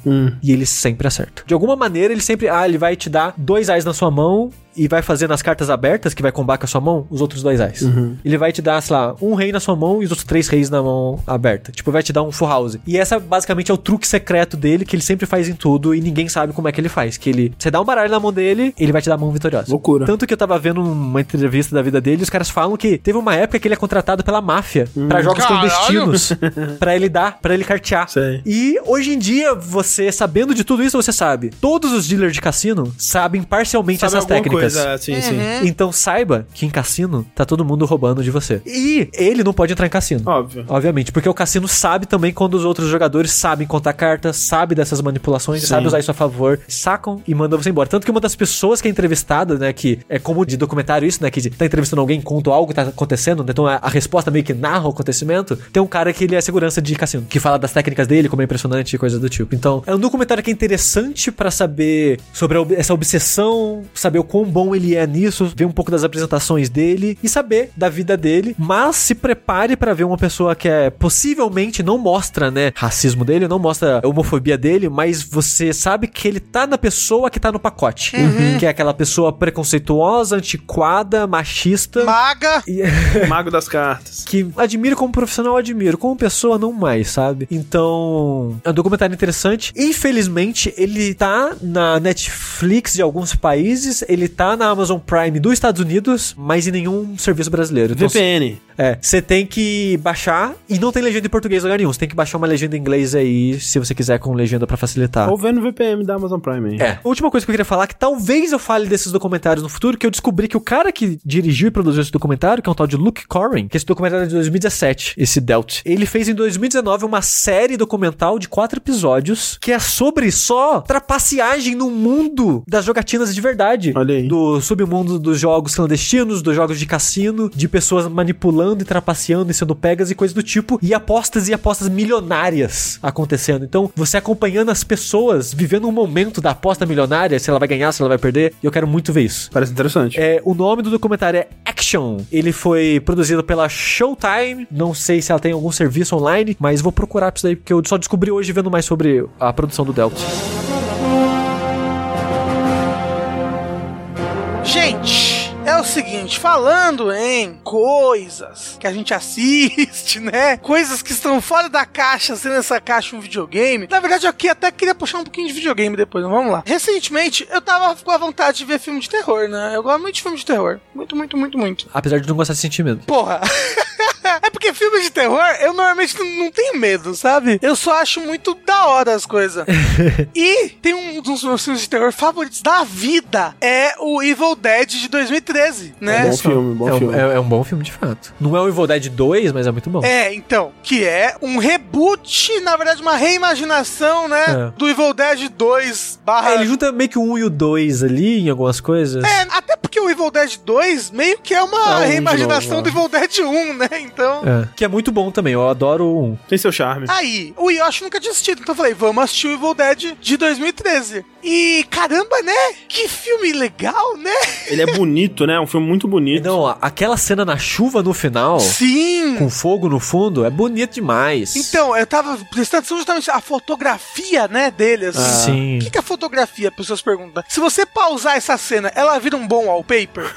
Se sim, esse aqui é o filme, tem uma boa fotografia. É, não é só isso, né? A fotografia, na verdade, é a posição das luzes. É o enquadramento, é o outro diretor que faz. Gente, é, tá brincando, tá? Eu não sei nada disso, não. É fotografia e composição de luz, eu acho que é a definição É? de fotografia. Mas isso também é fotografia, porque parte da graça dessa cena é o fogo no fundo, né? Que foi posicionado de uma maneira muito específica pra dar sombras e brilhos em lugares específicos. Então, e bem louco, né, que esse reboot, ele é de 2013 e ele não foi dirigido pelo Sam Raimi, né? Exato. Mas ele foi produzido pelo Sam Raimi. É, o Sam Raimi hoje em dia é só produtor, né? Ele não dirige faz um bom tempo já. É, qual foi a última coisa que ele dirigiu? Você já viu Drag Me to Hell, Rafa? Já, eu gosto bastante de Drag Me to Hell. É bom mesmo. Eu amo Drag Me to Hell e eu nunca vou ver ele com a Thalissa porque ela odeia Drag Me to Hell. Tipo, ela gosta do Evil Dead. Tipo, filme de terror é o gênero favorito de filme Mas dela. ela gosta do Evil Dead original? O original eu não sei. É, então. Mas ela odeia o Drag Me to Hell. Então, por que o Drag Me to Hell e o Evil Dead original? Porque eu vi o remake e falei, caralho, que legal. Porra, vou rever o 2, porque eu revi o 2 só quando era criança, Aham. né? E aí eu revi o 2 e, tipo, é muita galhofa. E o Drag Me to Hell também, eu amo, eu amo, mas é muita É, então, galhofa. Esse que é o lance, porque os filmes do Sam Raimi, na real, eles quase não são de terror. Tipo, eles têm momentos assustadores, mas eles são muita comédia também. O Drag Me to Hell tem muita É, comédia. o próprio Evil Dead 2, assim, eu tava assistindo ele e falei, cara, esse daqui ele é o Indiana Jones do inferno, né? Tipo, ele, ele é muita aventura, quase, não sei se é negócio de aventura. E olha só, eu tava vendo aqui, o último filme que ele dirigiu, o Sam Raimi, foi em 2013, foi cross The Great and Powerful. Ah, é verdade. Que é um fracasso absurdo. É, e o próximo filme que ele vai dirigir é Doctor Strange in the Mul- Multiverse of Madness. Ah, é? Olha aí. Não lembrava disso. Vai lançar ano que vem. Não é nada novo pra ele, porque ele dirigiu o Homem-Aranha, afinal de contas, né? É, ele dirigiu a trilogia do Homem-Aranha em 2002, 2004. Mas é interessante porque esse Doctor Strange aí, supostamente, ele tem elementos de terror, né? Ele tem uma coisa Uhum. meio terror cósmico, assim. É, Doutor Estranho no multiverso da loucura, vai ser o É. título no Brasil. Que é muito como eu me sinto na minha vida. e aí, caramba, é muito legal os paralelos, assim, tipo, quem fez, né? Obviamente que teve a produção, né, do Sam Raimi, do Bruce Campbell e tudo mais, mas quem escreveu, quem dirigiu, caramba, gostava muito de Evil Dead. Porque tem tantas referências ao Evil Dead original nesse filme, e umas referências, tipo assim, é, tem um momento no Evil Dead 2 em que tem uns buracos na parede e começa a esguichar sangue desses buracos. Uá! O formato desses guichos, a cor, a viscosidade, tudo é idêntico, é idêntico, eu tenho certeza que isso é uma referência. Há uma parte em que a pessoa que tá possuída vomita na cara de outra pessoa. É idêntico, é o mesmo cilindro de jato, assim. Caramba, eu falei, não é possível. Tem várias coisinhas assim, o jeito como morde a mão do cara, sabe? No caso da mulher. Até- aliás, será que tem pessoas que estão ouvindo que não sabem o que é Evil Dead? Provavelmente. Então, voltando no passado.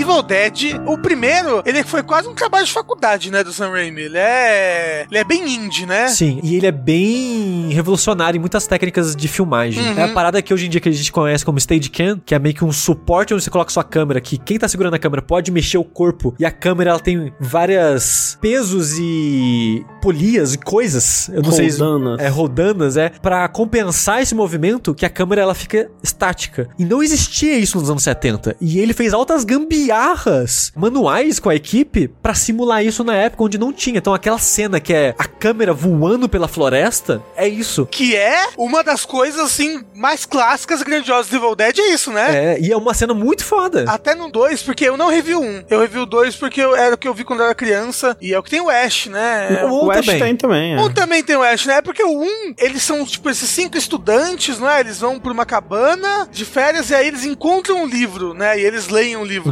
Necronômico. Necronômico. Que é o 2 também. Então, mas no 2, o Ash e a namorada vão pra cabana, só os dois. Hum. E aí ele dá play num desses gravadores que nem o Sushi falou. É. Que é um gravador gigantesco, assim, da Panasonic, Uhum, que são uhum. dois rolões, assim. Ele dá play. Assim, primeiro, que é muito estranho. Aonde ele encontrou essa cabana? Ele tá viajando com a namorada, assim, é, eu encontrei um lugar muito bacana, a gente vai ficar lá, vai ser irado.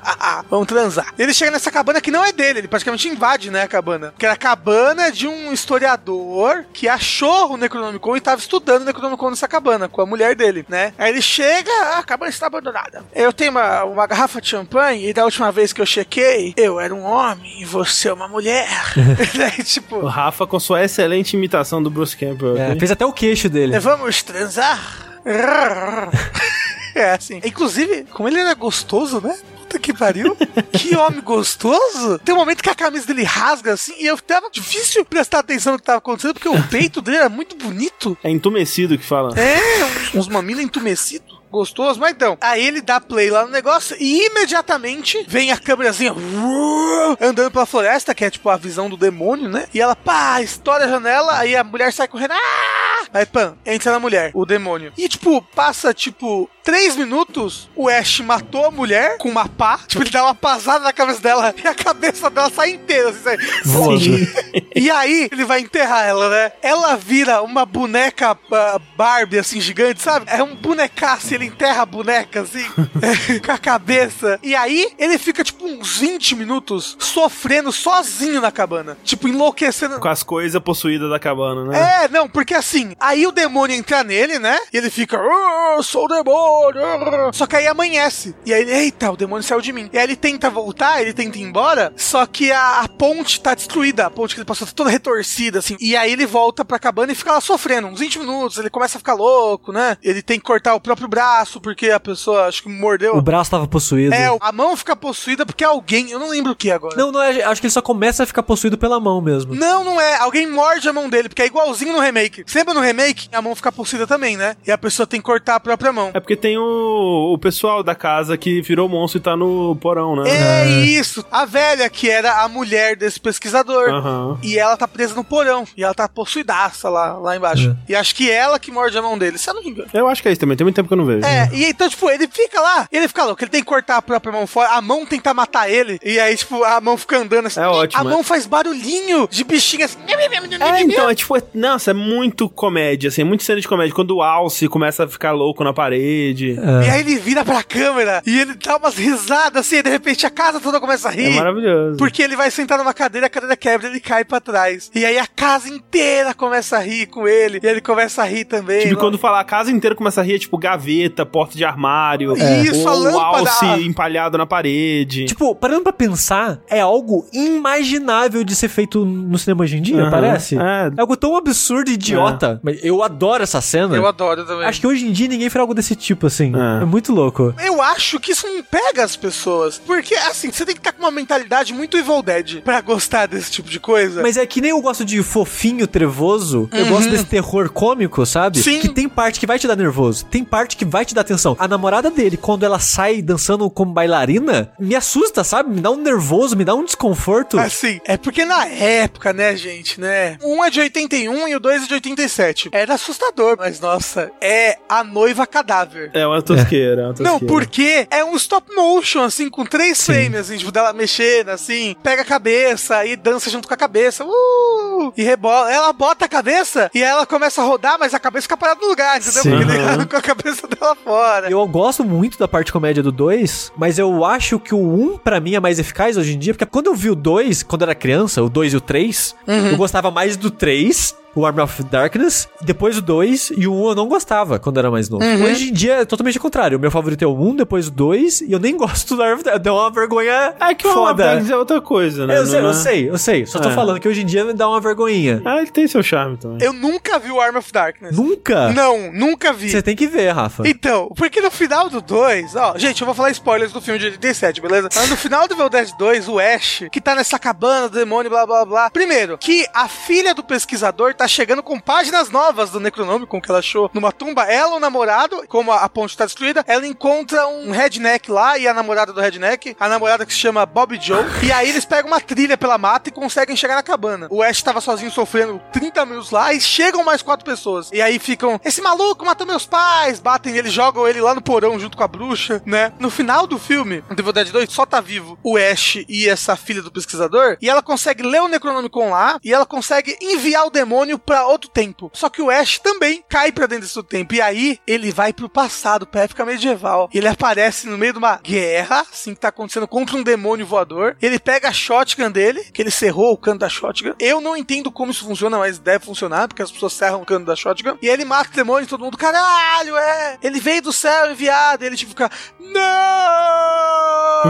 Só que, gente, as roupas, as armaduras medievais, Sim. Caralho, é um nível. Não é nem isopor as coisas, é uns negócio de espuma. Aham, aham. As pessoas tá tudo com luva de espuma pintada de cinza. E aí você caralho, como assim? Por que, que as pessoas estão com espuma na mão? O que, que tá acontecendo? É caro fazer filme, né? Não, mas caralho, é muito feio. É muito feio, mas é muito legal. que a série Evil Dead era toda baixa renda, e não só baixa renda, mas como o Sam Raimi, ele faz algumas coisas de propósito pra, Hum. tipo, stop motion. A ponte, quando ele acha, é muito aquelas quadros pintados de filme antigo, Uhum, né? uhum. E eu acho que é muito referência mesmo a filme antigo, assim, a filme mais tosco. Tem um momento que ele tá lutando contra um monstro que é Jazão e os Argonautas aqui, sabe? Total, Ah, sim, assim.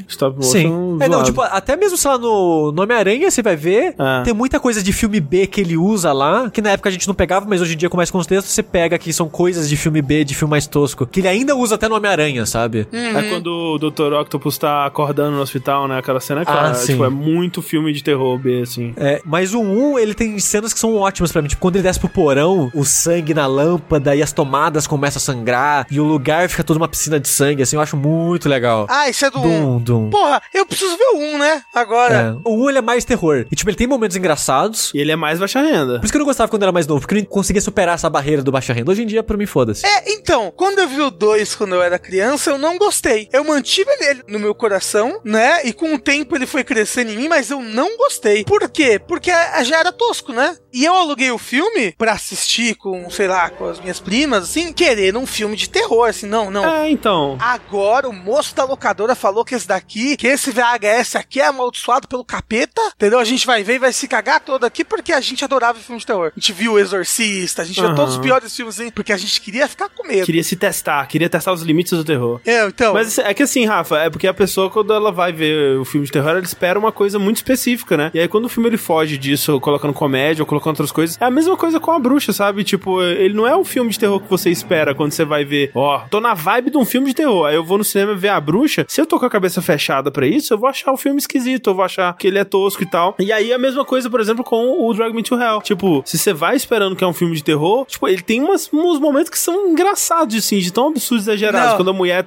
tá sem a dentadura chupando o queixo da protagonista, ou então quando tá o bode lá recebendo o espírito no círculo de exorcismo. Tem um momento em que cai uma bigorna em cima da bruxa lá Sim. do Drag Me to É Hell. maravilhoso. E o olho dela explode assim, tipo, Aham. vai pra fora da cara e cai dentro da boca da mulher, assim, ela fica. "Ah!" É tudo isso, né? Tipo, a parada dele é, tipo, de nojo, né? Então a mulher vai vomitar e mostra o vômito caindo na boca do outro, assim. É tudo isso, velho. Eu adoro tudo isso. É maravilhoso. E o final de Drag Me to Hell é maravilhoso. É muito bom mesmo. Agora, o negócio é que a gente queria um negócio de medo. E aí, quando apareceu, por exemplo, a bonecona dançando, Uhum, uhum. a gente só ficou rindo muito. Ai, que Aham. tosco, é velho. É, foi eu criança assistindo o Exorcista. Não, não, quando eu era criança assistia o Exorcista, é que você tem que ver que tem o terror da igreja aí, né? Que o, é, o diabo. É que aquilo é tudo verdade. As É, pessoas então. morreram no set. Não, o diabo é um inimigo que tá presente todos os domingos de noite, sabe? É. Não pense no diabo que ele aparece. Então era algo real que tava acontecendo ali. Entendeu? Não era só um filme. É, quando eu assisti o Exorcista com os meus, sei lá, 11, 12 anos, eu só achei sem graça. Eu nunca Não. assisti Por causa do Porra, terrorismo André. que faziam. Ah, É, não, vamos André. ver agora. Você é o que você sempre quis com o Matrix. É exato, né? Eu preciso achar alguém que quer Mas é- muito que eu veja Mas eu falo que você já sabe as cenas, né? Você já sabe os Não acontecimentos. tanto assim, tipo, e é bizarro, porque eu lembro na. Eu acho que eu já falei sobre isso, mas nos canais da TV por assinatura, né? Que a gente tinha, a gente assinava DirecTV de final dos anos 90, assim. Os canais de filme, que era tipo Warner, Sony, não lembro. Mas tinha um canal de filme que ele passava uma montagem com filmes clássicos, assim. Aqui na, sei lá, TNT, tem todos os filmes clássicos, Indiana Jones e tal. E aí passava a cena do Exorcista. E eu sabia qual era essa propaganda que tinha cena do Exorcista, porque quando ela começava, eu virava a cara, porque eu não queria ver a cara da menina. Eu tinha muito medo de ver a cara da menina. Olha só, a cara da menina foi um terror na minha vida. Porque eu vi o Exorcista, eu tinha 6, 7 anos de idade. Eu fiquei, tipo, uns dois meses que eu não deixava minha mãe dormir. Porque eu acordava de medo à noite. E aí eu ficava, "Ah, mãe, acorda, porque eu tenho medo. Tipo, eu já era medroso, sabe? O meu ápice, assim, de filme de terror era Sexta-feira 13, que é super de boa, né? Em quesito de terror, assim. É, o mais assustador ali são os adolescentes fazendo sexo. Exato. E pra mim era, tipo, o teste, assim. Eu, eu ficava mal, eu ficava sem conseguir dormir. Nossa. ah, né? Desse tão fofinho o André do passado.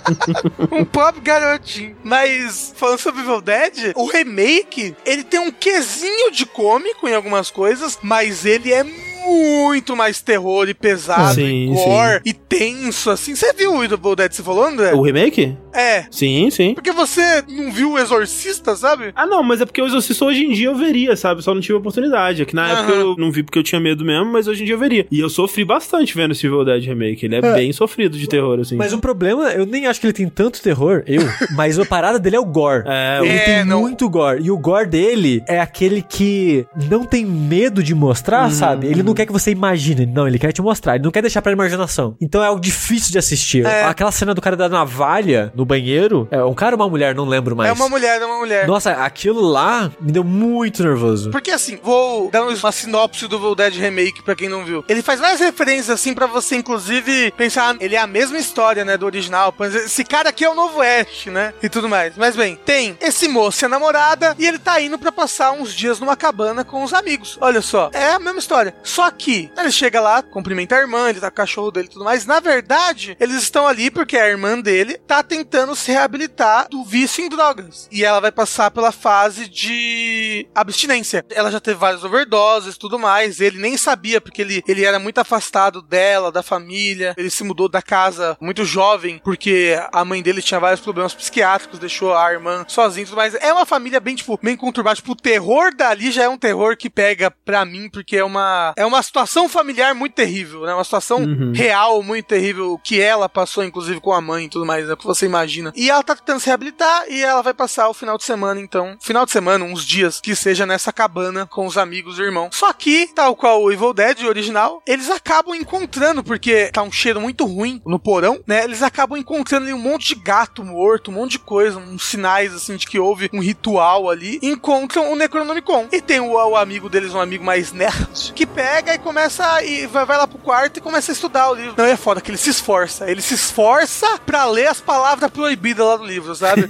Porque as palavras tá tudo riscada, tá tudo tipo, ele não consegue ver as páginas do livro porque elas estão tipo pintadas com giz em cima assim pra ninguém conseguir ver. Ele vai lá, bota uma página por cima, risca com giz pra poder tipo ver o relevo pra conseguir ler as coisas assim. Então ele se esforça, ele lê o negócio do Necronomicon, que é o livro dos mortos. Uh, e aí ele invoca um demônio que possui quem? A menina. A menina, a irmã que tava tentando se reabilitar do negócio de drogas e aí ela começa a tá sendo possuída do demônio e todo mundo fala, é, são os sintomas da abstinência, né? Ô, oh, coitada, que terrível. Eu tava pensando aqui, Rafa, Ah. se um dia a Mika falar de filme de terror no canal dela, pode chamar Necronomicon, né? Necronomican, caralho. Vou roubar muito isso agora. Tem que enviar Vamos. pra ela, Mika. Necronomican. Necronomicon. por favor. Necronomican, agora. A Mikan não gosta de coisa de terror, né? Ela tem medo. Mas talvez seja o começo aí, né? É, vamos vamos botar ela pra ver o Evil Dead 2013. Um bom Isso. filme pra começar. Mas então, o negócio é que o demônio nesse filme. Ele é ardiloso? O cão é ardiloso? Não, quando ele pega o teu corpo, André, ele faz as pessoas cometerem, tipo, atos contra si mesmo. Tipo, tudo em prol de um ritual que o demônio quer fazer pra, tipo, voltar à vida. Hum. Mas, tipo, ele pega, ele entra no corpo da menina lá uma hora. Aí a menina começa a arrancar o próprio rosto com um pedaço de vidro, assim. Aham. E aí, tipo, o filme, ele, ele mostra, ele, tipo, ele tem o barulho, os sons, né, são muito, tipo, shlek, shlek, shlek. Tipo, ah, é terrível. Tem uma hora que uma menina esfaqueia um cara com uma agulha e ela começa a esfaquear o olho dele com a agulha e a agulha fica presa entre o olho, assim, o osso, e ele começa a tirar a agulha que tá presa. Cara, é assim, tal qual o Evil Dead 2, inclusive, né, que, tipo, passa cinco minutos o Ash já tá matando a namorada e tudo foi pra merda pro caralho. O filme, ele parece que ele entra no clímax em 10 minutos, assim, tipo, as coisas acontecem Aham, muito rápido. O que você espera que aconteceria no final de um filme de terror, depois que, nossa, gente, aquele prato ali caiu, hein? Ah! né? Tipo, 10 minutos já tá acontecendo, já tá todo mundo morrendo, já tá sangue, já tá gritaria dentro do cu. É uma loucura. Parece o carnaval em Florianópolis.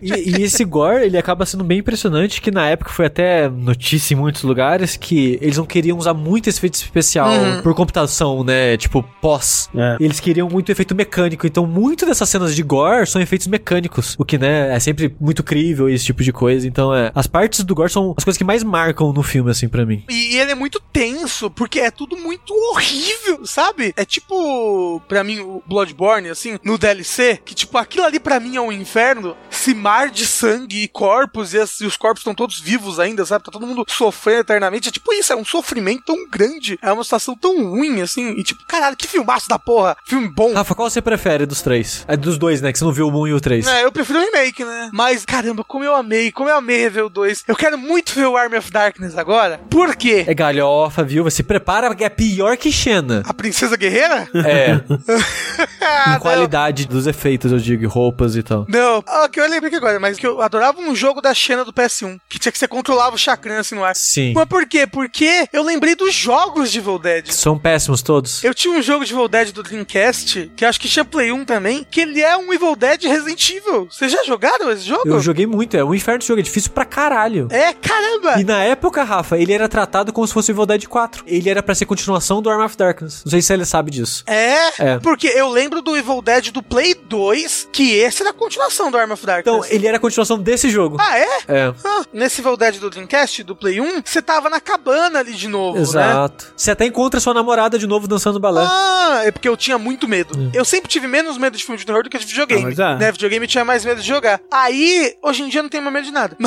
Mas, mas eu lembro que eu tinha muito medo de jogar esse jogo, porque pra mim ele tinha os gráficos mais realistas e impressionantes de todo mundo. E eu fui ver no YouTube assim, e é tipo Sonic Adventure, sabe? Os gráficos. Eu queria muito jogar ele na época que eu gostava do filme. O jogo era muito desbalanceado de difícil, os inimigos eram infinitos, É. o item de cura é muito escasso, gasolina pra sua arma, munição pra sua arma era muito escasso também. Aí os inimigos ficam surgindo do chão, né? Tipo, puf, Sim. puf, puf. E o combate é meio estranho, mas eu queria que queria terminar ele. E eu fui indo aos pouquinhos. Ele era dois discos. O primeiro disco era na cabana, o segundo era no passado, que você voltava de novo para a era medieval.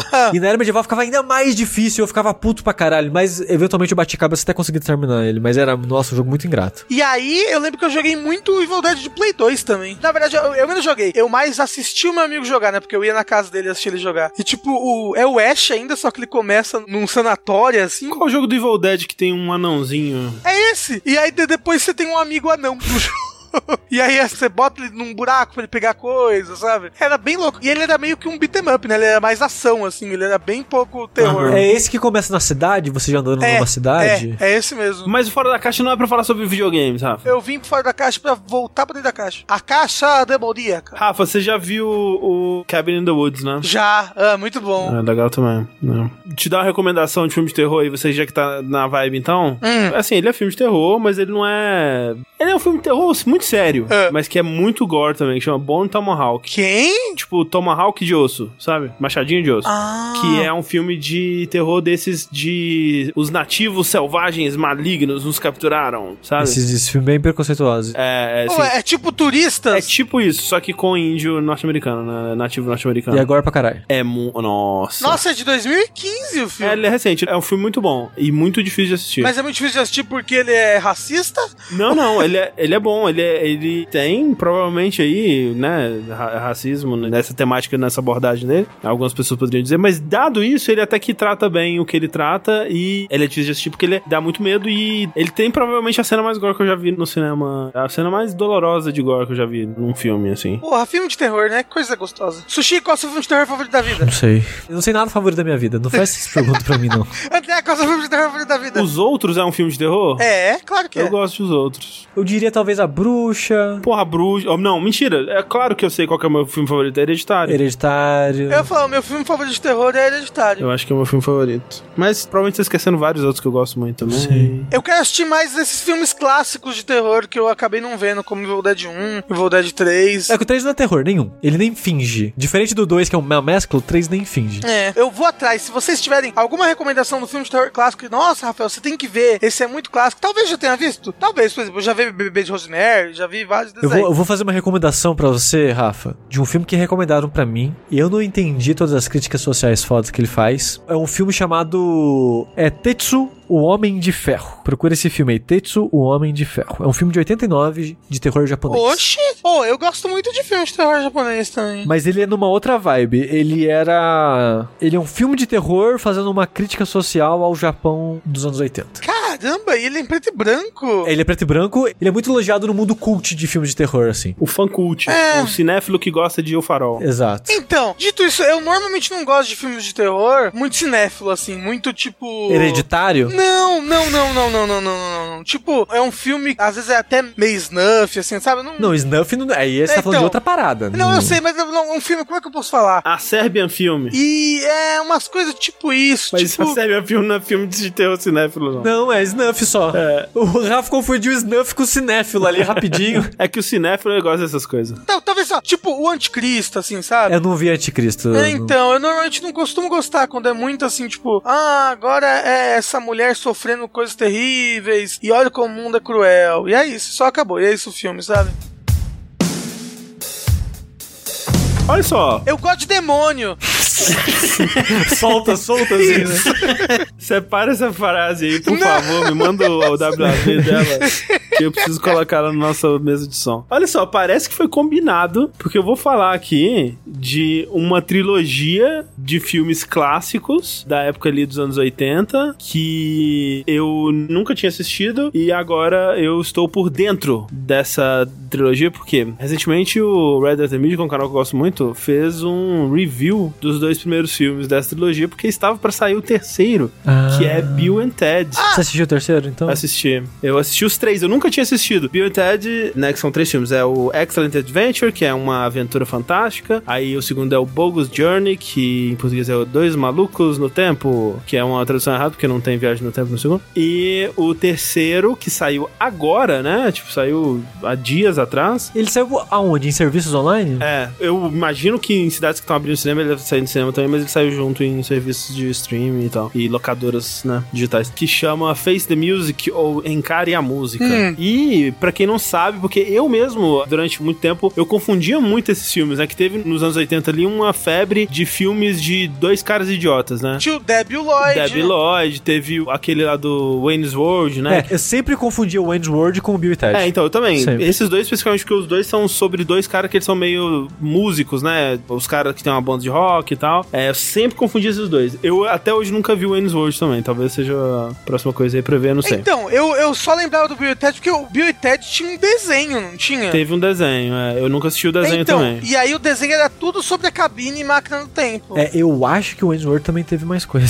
além do filme, mas... É, eu, eu estaria que deve ter tido um desenho também. Assim como Debbie Lloyd também teve desenho. Tudo tinha desenho. Robocop teve desenho. Aquele lá do Jim Carrey que ele entrava no cu do rinoceronte, tinha desenho. É, e Ventura teve desenho. É, o Máscara teve desenho. Todos os filmes do Jim Carrey dos anos 90 teve desenho. Teve né? desenho, é mesmo. Aparentemente o Wayne's World não teve, anime, não teve desenho, não. Anime. Anime teve. O Bill and Ted, qual que é a, pegada, né? São dois amigos que são interpretados pelo Keanu Reeves e o Alex Winter. Assim, o primeiro filme é um filme muito simples. Quando vocês estavam falando do primeiro Evil Dead, e- ou como um filme desse não seria feito hoje em dia, tipo, se aplica muito ao Bill and Ted primeiro, assim, que é um filme muito, muito simples. Talvez o filme mais bobo que eu já vi na minha vida, assim. É muito bobo o filme. Mas bom, Assim, é foda porque eu não tenho nenhum apreço nostálgico por ele e muitas das coisas que ele faz talvez fossem novidades na época e pra mim hoje em dia eu já vi sendo feitas muitas outras vezes de maneiras diversas. Qual que é a, a ideia do filme? É tipo, Bill e Ted eles têm esse sonho de ter uma, uma banda de rock, né? Eles querem ser rockstar, só que eles não sabem nem tocar instrumentos direito Nem cantar. nem cantar, nem nada. E eles estudam, né, no, no ensino médio,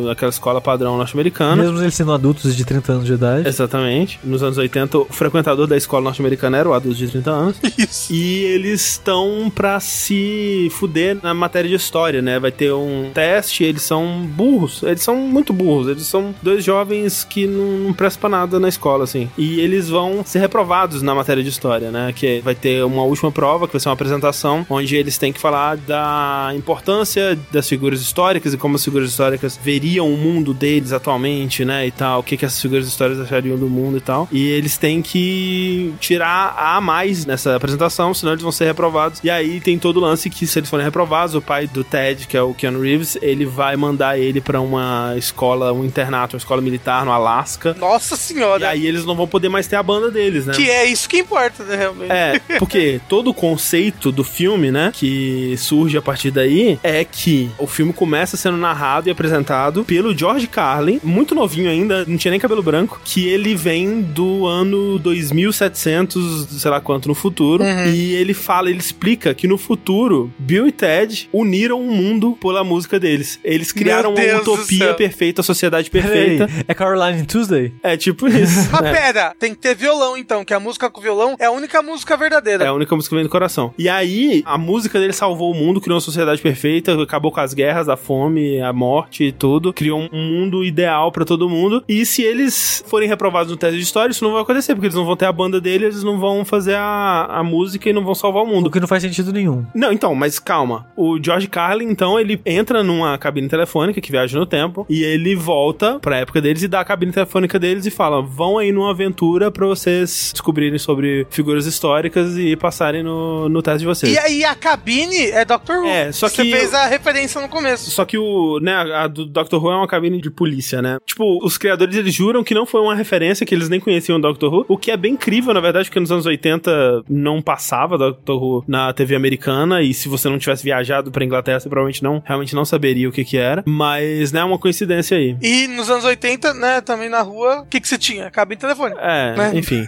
Mas o, o conceito, e aí já começa a mostrar como que é um filme bobo, é que assim, tem vários conceitos de como funciona a viagem no tempo, né? Tem o que o destino já tá traçado, não importa o que você vá fazer, é, aquela coisa já aconteceu, então não tem como você mudar ela. Tipo, do De Volta para o Futuro, que, né, você tem que garantir que as coisas estejam acontecendo, porque senão o futuro pode mudar completamente a qualquer momento. Tem o do Umbrella Academy, que não faz sentido nenhum em nenhum momento também. O do Bill Ted talvez seja como o do Umbrella Academy, porque eles simplesmente não se importam. Tipo, o que eles quiserem fazer com a viagem no tempo, eles fazem. Não é esse o ponto do filme. Uhum. Aí eles entram na cabine telefônica e vão viajar pelo mundo. E aí, assim, metade do filme é eles indo em lugares diversos da história. E aí tem, sei lá, Sócrates tá discursando assim. Aí eles chegam pra Sócrates e recitam uma letra de Scorpions. Aí Sócrates, nossa, é isso aí, cara, valeu. Aí ele vai com eles pra cabine e tal. Aí, tipo, mostra, sei lá, acho que é o Beethoven, né? Beethoven tá lá apresentando, assim, tocando piano e tal. Aí só chega duas pessoas assim, levanta a cadeira dele, tipo, sequestram o Beethoven e vai embora. E eles vão na França, aí dá uma explosão e o Napoleão explode e cai junto com eles na cabine e vai com eles também. Coletando as figuras históricas pra levar pra aula. É, pra levar pro tempo deles, pra fazer essa apresentação. E aí, boa parte do filme é esse humor, que assim, o que é legal, assim, da personalidade do Bill e Ted, é que eles são muito puros, eles são muito fofos, assim, eles são muito positivos sobre a vida e tudo mais. E todo o filme, eles são claramente muito burros e limitados, né, no que eles conseguem fazer, mas o filme inteiro não é sobre rir disso, é muito sobre rir da inocência deles interagindo com essas pessoas do passado, né? Então, eles caem no Velho Oeste, assim, né? E eles vão no salão, eles chegam lá e pedem uma cerveja, né? E eles são, tipo, eles estão no Velho Oeste, né? E com as roupas deles normais, assim, as pessoas olhando pra eles estranhos e tal. E a coisa mais maravilhosa pra ele é que quando eles chegam no salão e pedem cerveja, o cara não pede a, a identidade deles pra comprovar se eles têm 18 anos. E, tipo, eles ficam, nossa, que legal, cara, que eles nem pediram nossas identidades e tal. Eles são muito puros e simples, assim. O maravilhamento deles com as coisas do passado e com esses personagens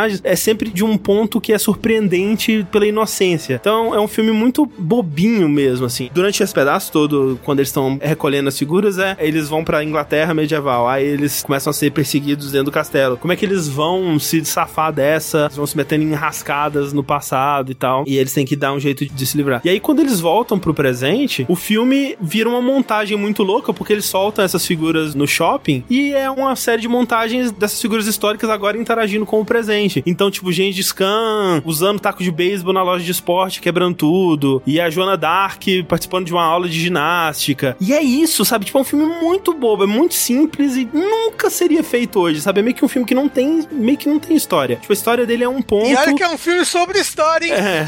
Ele vai se desenrolando nessas cenas, nessas montagens de ceninhas engraçadinhas, assim. E ele é cativante, sabe? Eu, eu entendo por que, que ele fez sucesso na época e por que, que ele teve um- muitos fãs na época. Muito por causa da química dos protagonistas, que funciona muito bem, né? Os dois têm muita química, eles são muito divertidos, muito engraçados juntos. Nossa, o, o Keanu Reeves, eu acho que eu nunca tinha visto ele fazer uma comédia mesmo, assim. Ele é muito bom, cara. É porque foi a última vez na vida dele que ele foi feliz, né? Pois é, e ele é muito bom, ele é muito carismático, assim, o sorriso dele é tão puro, sabe? Tá tão bonitinho, sabe? Assim, jovem, que enche o coração de, de alegria, assim. E aí no final eles, né, eles juntam as figuras e, né, salvam o dia, etc.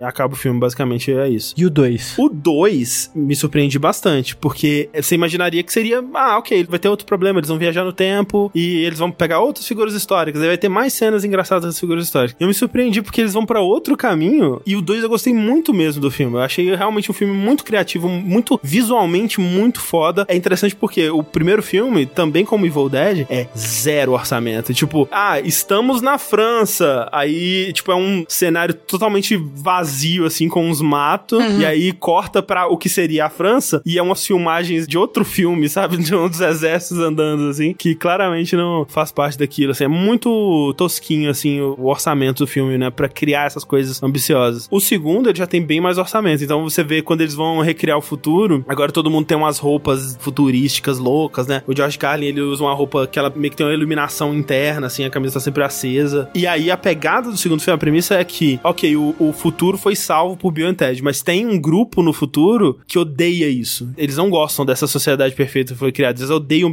Ted. Então, eles criam versões robóticas do Bill Ted, que são iguaizinhos a ele, até na personalidade, o que é engraçado porque o, o criador também odeia os robôs porque eles agem igual ao Bill Ted.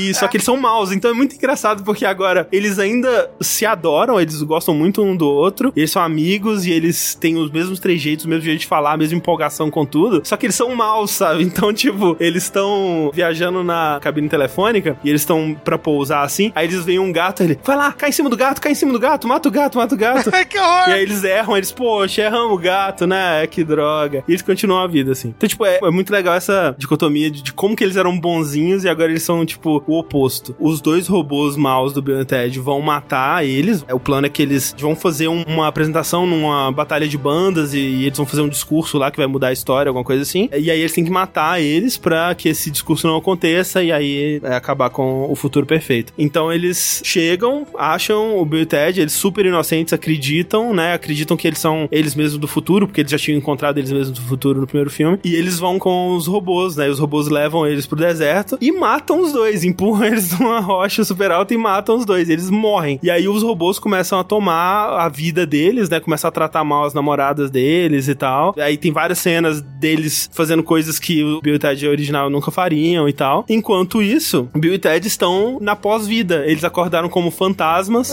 e aí eles estão tentando primeiro possuir pessoas, assim, para avisar, né, do que tá acontecendo. E aí tá sendo maravilhosa, onde eles possuem o, o pai do Ted, que é um chefe de polícia, que é um ator, tipo, desses character actors, né, que ele tá em todo o filme, você já vê esse cara um bilhão de vezes, assim. E ele faz o chefe de polícia e ele tá discursando pros policiais. E aí o Keanu Reeves possui ele e ele imita, né, os trejeitos do Keanu Reeves de uma forma, assim, incrível, impecável. Mas não dá certo, então eles acabam encontrando a morte e eles têm que desafiar a morte para um jogo, né, para eles poderem voltar a vida. Eles desafiam a morte pra batalha naval, Twister e tal. E tem várias ceninhas engraçadas disso. E eles vão pro inferno. E aí no inferno tem cenas com os infernos pessoais dele. E tudo isso é, tipo, visualmente é muito legal. O que eles conseguem criar, assim, dos sets, né? Os cenários. A morte é um personagem maravilhoso. Que ele é super inseguro, né? De si. Ele sempre quer participar e ajudar. E no final eles encontram um, um marciano que faz robôs bons do Bill e Ted pra enfrentar os robôs maus do Bill e Ted. E o visual desses robôs é muito legal. Me lembra esses animatrônicos de tipo tartarugas ninja, assim, porque os, enquanto os robôs maus eles são só os atores mesmo, né? Porque são robôs super tecnológicos, os robôs bons eles são tipo mecatrônicos, assim, são tipo hum. uns construtos mecânicos, assim, tipo, operados provavelmente com stop motion. E é muito legal visualmente. E aí o que acontece? No final desse filme, spoilers. Ah, meu Deus do céu. É. Eles derrotam os robôs maus, eles estão lá no show, eles vão tocar, enfim, a música deles pra mudar o mundo. Só que eles percebem, porra, a gente ainda não sabe tocar nada, né? A gente não, não sabe cantar, não sabe tocar, não sabe fazer nada. Aí eles entram na cabine de viajar no tempo pra ir para o passado, praticar e voltar quando eles forem melhores, né? Quando eles já souberem tocar. E aí eles voltam com barba, assim, e eles tocam. E quando eles voltam, eles foram com as namoradas dele, eles voltam com filhos. Meu Deus! Cada um tem um filho. Então o Ted tem um filho que chama Bill, e o Bill tem um filho que chama Ted.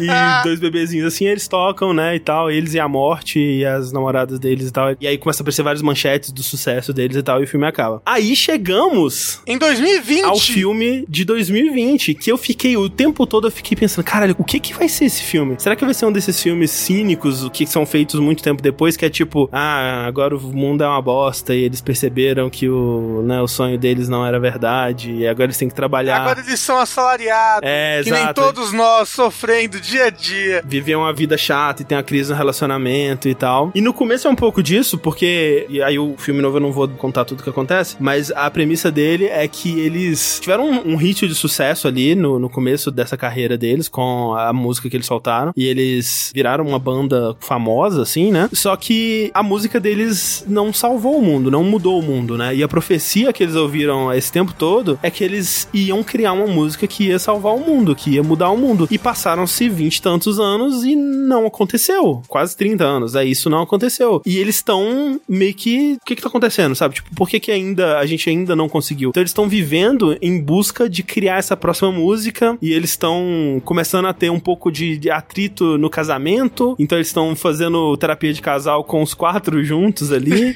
que É. eles são meio que inseparáveis. Os filhos Bill e Ted, eles estão aí? Estão aí. E eles fazem um retcon, que é, não são filhos agora, são filhas. É o mesmo nome, o apelido é Bill e o apelido é Ted, mas são duas meninas. Mas é- eram só bebês no. no, no- No original eram, então agora são duas meninas de 20 Ah, e poucos então, anos. então é, é da menina, não dá pra saber ainda, é muito exato. difícil. Talvez eles mesmos não sabiam.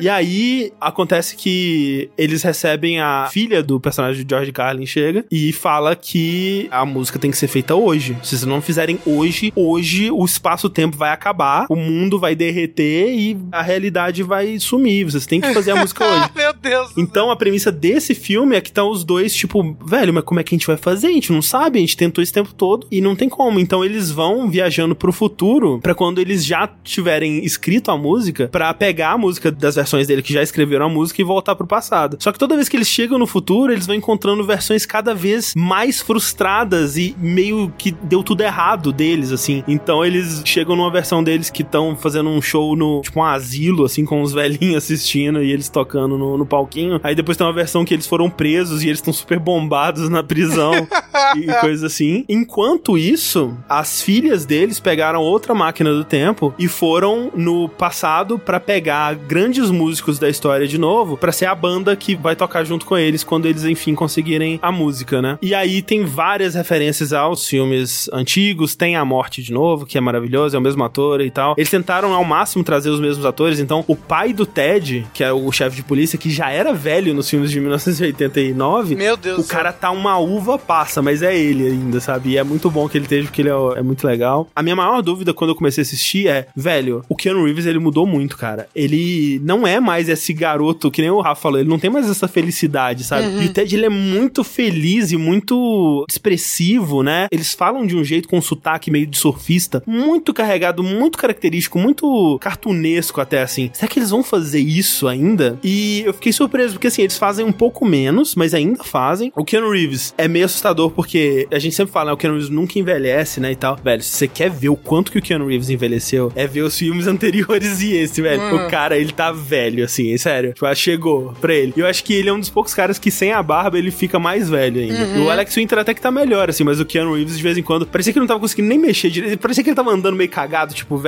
assim, sabe? Ai, meu Deus, que horror. Mas funciona bem, eles ainda têm a química deles. Ainda é um filme escrito pelas mesmas pessoas, né? Então tem todo aquele espírito dos filmes clássicos. E as filhas deles acabam sendo quase que co-protagonistas, porque elas sim estão fazendo imitações dos personagens deles. E é muito bom, cara. Porque elas fazem direitinho e é muito engraçado, assim. A, a relação entre elas é exatamente a relação que eles tinham. E elas, elas têm o papel do Bill and Ted clássico, né? Porque elas vão no passado e elas vão sequestrar o Mozart, o Jimi Hendrix e etc. Então, todas essas cenas ficam encarregadas delas. E assim, tem um plot twist que é muito fácil de sacar, mas funciona muito bem ainda assim. E é um filme muito good vibe, sabe? Eu acho que eles poderiam muito ir pra esse caminho mais cínico de mostrar ah, eles envelheceram e agora as coisas não são mais inocentes como eram antigamente, o mundo hoje é muito merda. E não foram por esse caminho. Eu gostei muito disso. Até porque o mundo sempre foi muito merda, né? É. A, gente, a gente só que não sabia. E tá cada vez mais merda, né? Então não precisa de todo o filme reforçar isso. Uhum. Então é legal ter um filme que é só good vibes e só engraçado. Eu acho que meu personagem favorito da saga inteira é a morte. Quando eles reencontram, né? Que eles vão falar sobre. Eles tiveram uma treta onde eles se processaram porque a morte queria seguir em carreira solo,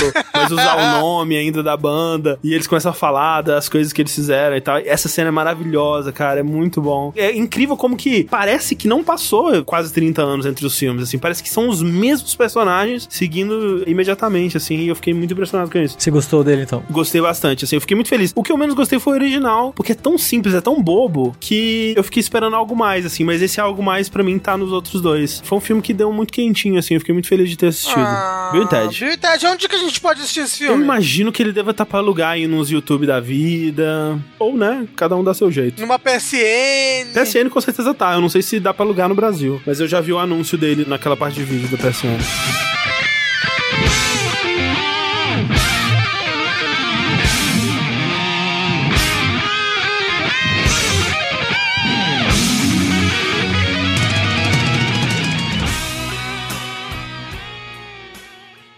Eu gosto de demônio. Eu gosto de demônio.